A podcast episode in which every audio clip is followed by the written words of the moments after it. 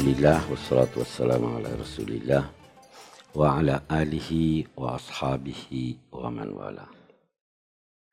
Bapak-bapak, ibu-ibu, saudara-saudara sekalian, Assalamualaikum warahmatullahi wabarakatuh. Malam ini kita ingin melanjutkan bahasan kita tentang malaikat banyak fungsi malaikat. Banyak sekali fungsi malaikat. E, secara umum, ulama-ulama eh, berdasar eh, keterangan ayat-ayat dan hadis-hadis itu ada menjelaskan beberapa hal dari malaikat. Yang pertama, malaikat itu bisa mengambil bentuk manusia.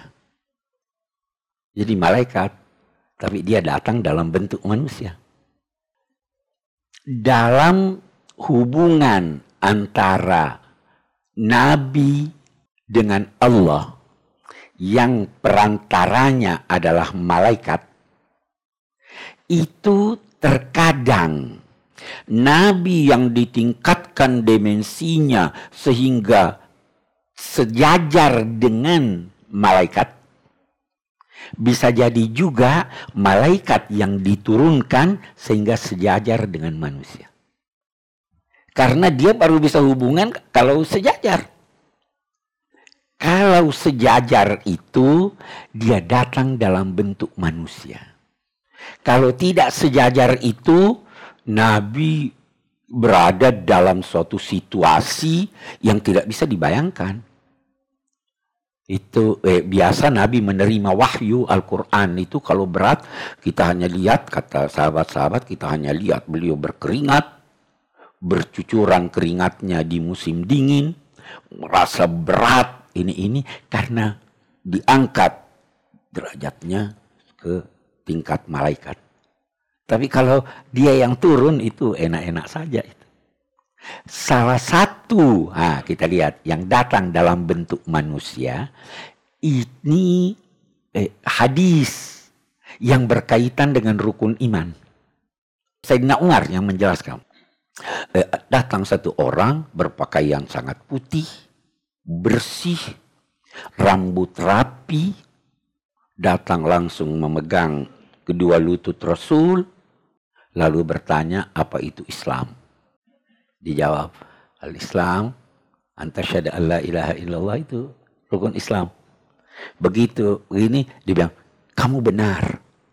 Loh, kata Sayyidina Umar kita heran, ini orang bertanya, kok dia juga yang membenarkan. Ini orang pakaiannya bersih, tidak ada tanda-tanda sebagai orang yang datang dari luar kota, tapi tidak juga satu orang di antara kita yang mengenal dia. Apa itu iman? Diserahkanlah ini rukun iman yang keenam. Apa itu ihsan? Dijelaskanlah apa ihsan. Apa kapan kiamat? Dikatakan yang ditanya tidak lebih tahu dari yang bertanya. Mal mas'ulu anha bi'alama minas sa'il. Setelah itu dia pergi, tiba-tiba menghilang. Nabi berkata, kamu tahu siapa tadi yang datang? Tidak. Itu tadi Jibril datang mengajar kamu agama kamu. Jibril datang dalam bentuk manusia, orang bisa lihat. Itu juga nanti Maryam waktu mau melahirkan. Ya Tamattalaha basharan sawiya. Berbentuk manusia yang utuh yang ini. Bukan sosok aslinya yang datang. Karena kalau sosok aslinya yang datang kita tidak bisa lihat.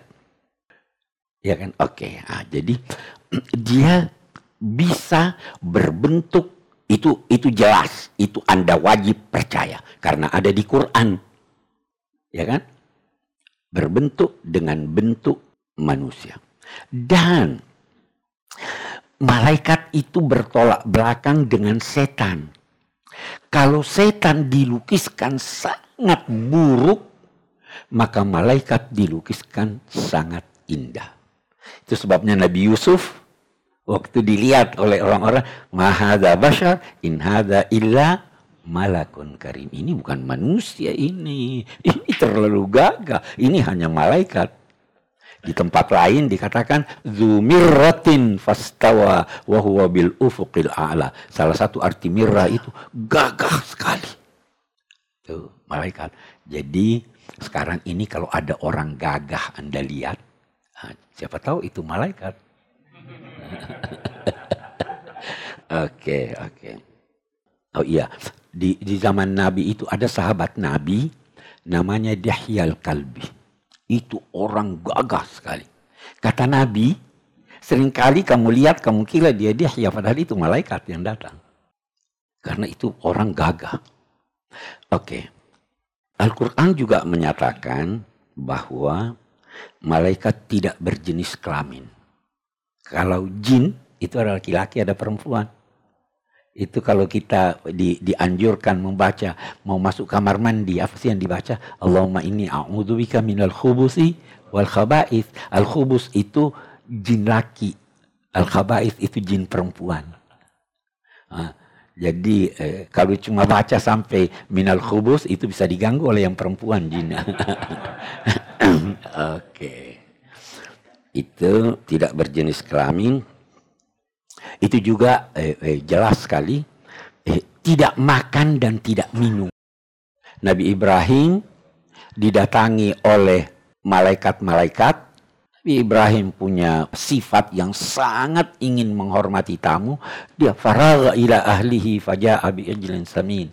Dia sembunyi-sembunyi dari anunya itu baru dia masuk ke dalam siapkan makanan baru dia sodorkan makanan itu Waktu disodorkan, dia lihat ini kok tamu-tamunya nggak makan nih. Dia curiga, kenapa nggak makan? Ternyata kemudian dia ketahui bahwa itu malaikat. Jadi malaikat itu tidak makan dan tidak minum. Itu harus Anda percaya. Malaikat tidak jemu beribadah. Hanya saja sebahagian malaikat itu ibadahnya hanya satu macam. Ada yang kerjanya cuma ruku saja. Ada yang kerjanya cuma sujud saja. Ada yang kerjanya cuma tasbih saja. Tidak jemu-jemunya. Ya, itu juga dijelaskan di dalam Al-Quran. Nah ada cabang dari ini yang eh, dikemukakan oleh sementara ulama. Dia katakan begini, kalau begitu malaikat itu tidak punya inisiatif. Tidak punya inisiatif. Kerjanya cuma satu. La ya'sawnallaha ma'amarahum wa yaf'aluna ma yu'marun. Mereka itu tidak mendurhakai Allah dan mereka melakukan apa yang diperintah Allah. Jadi yang dari akalnya tidak, tidak saya tidak dapat perintah. Sama komputer sudah diprogram pencet ini keluar itu pencet ini keluar itu nah tapi ini pendapat tidak ada di Quran itu penafsiran anda mau percaya begitu silahkan tidak percaya begitu silahkan dan itu sebabnya kata ulama-ulama antara lain Syekh eh, Rashid Ridha itu sebabnya bukan malaikat yang ditugaskan untuk menjadi khalifah di bumi kalau malaikat ditugaskan jadi khalifah, tidak ada teknologi, tidak ada perkawinan antar buah. Itu inisiatif manusia. Tidak ada yang salah, semua benar. Tetapi statis dunia Allah tidak mau itu. Itu sebabnya nanti di di surat Al-Baqarah ataj'alu fiha man yufsidu fiha wa yasfiku dima wa nahnu nusabbihu bihamdika wa nuqaddisu lak apa jawaban Allah? Ini a'lamu ma la ta'lamu. Dia tidak bantah. Dia tidak berkata tidak. Memang ada yang salah, ada yang menumpahkan darah, ada yang bertengkar, ada yang berkelahi. Memang itu. Saya tahu apa yang kamu tidak tahu. Bahwa mereka bertengkar, mereka berkelahi, mereka menumpahkan darah. Selama mereka itu eh, melakukan kegiatannya dengan maksud yang baik walaupun salah ditoleransi. Karena manusia. Itu bedanya. Oke. Okay. Apalagi yang kita eh, temukan di dalam Al-Qur'an mampu berbentuk tidak berjenis kelamin, tidak makan, tidak jemu beribadah, eh, tidak berdosa, gagah, itu hal-hal yang ditemukan di dalam Al-Quran yang wajib kita percaya. Nah, sekarang kita lihat. Berapa banyak malaikat itu? Wa ma ya'lamu junuda rabbika illahu. Tidak ada yang mengetahui tentara Allah kecuali dia. Yang pasti, pasti, dia lebih banyak dari seluruh jumlah manusia. Itu pasti. Ya kan? Kenapa? Kita lihat dulu. Kita lihat dulu. Paling tidak setiap manusia ada dua malaikat. Dan begitu manusia itu mati, malaikatnya ini terserah mau percaya atau tidak. Malaikatnya berada di kuburan orang yang meninggal itu dan mendoakan dia. Ini rakib dan atid. Kita nanti kembali bicara soal rakib dan atid yang populer itu. Uh, uh, ya, jadi jumlahnya banyak. Bisa digambarkan begini. Ha? Yahmilu arsya rabbika fawqahum yawma idzin samaniyah. Samaniyah, delapan. Apa artinya delapan ini? Delapan miliar. Kita tidak tahu. Delapan malaikat, kita tidak tahu. Di dalam hadis ada dikatakan bahwa setiap hari berkeliling di ars Tuhan itu 70 ribu malaikat setiap hari dan yang sudah tawaf sekali tidak lagi tawaf sesudahnya. Hai banyaknya ini. Itu jadi malaikat terlalu banyak. Banyak sekali. Kita ingin melihat lebih jauh di dalam Al-Qur'an ada beberapa yang disebut tapi sebelum sampai ke sana, mari kita lihat bagaimana hubungan malaikat dengan manusia. Itu ada dijelaskan dia punya hubungan dengan kita. Yang pertama dulu kita mau lihat asal usul manusia Adam. Eh, eh, eh, iya. Sebelum Adam diciptakan, Allah berfirman pada malaikat, "Ini ja'ilun fil ardi khalifah." Saya akan menciptakan di bumi ini khalifah Eh, fa idza sawaituhu wa nafakhtu fihi min ruhi faqa'u lahu sajidin.